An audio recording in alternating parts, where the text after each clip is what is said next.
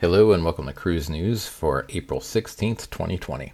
Today, Princess Cruise Lines has announced that the Enchanted Princess delivery has been delayed.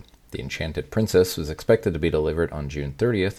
Work has been delayed due to the reduction of staff at the Fincantieri shipyard. No delivery date has been given.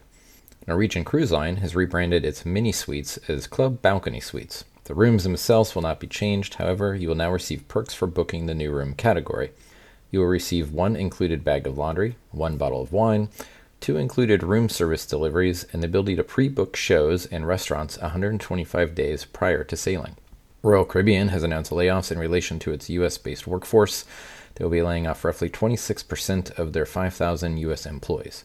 Royal Caribbean management took a 25% pay cut at the beginning of this month. If you like these news briefings, please do consider subscribing to our channels or podcasts wherever you watch and listen.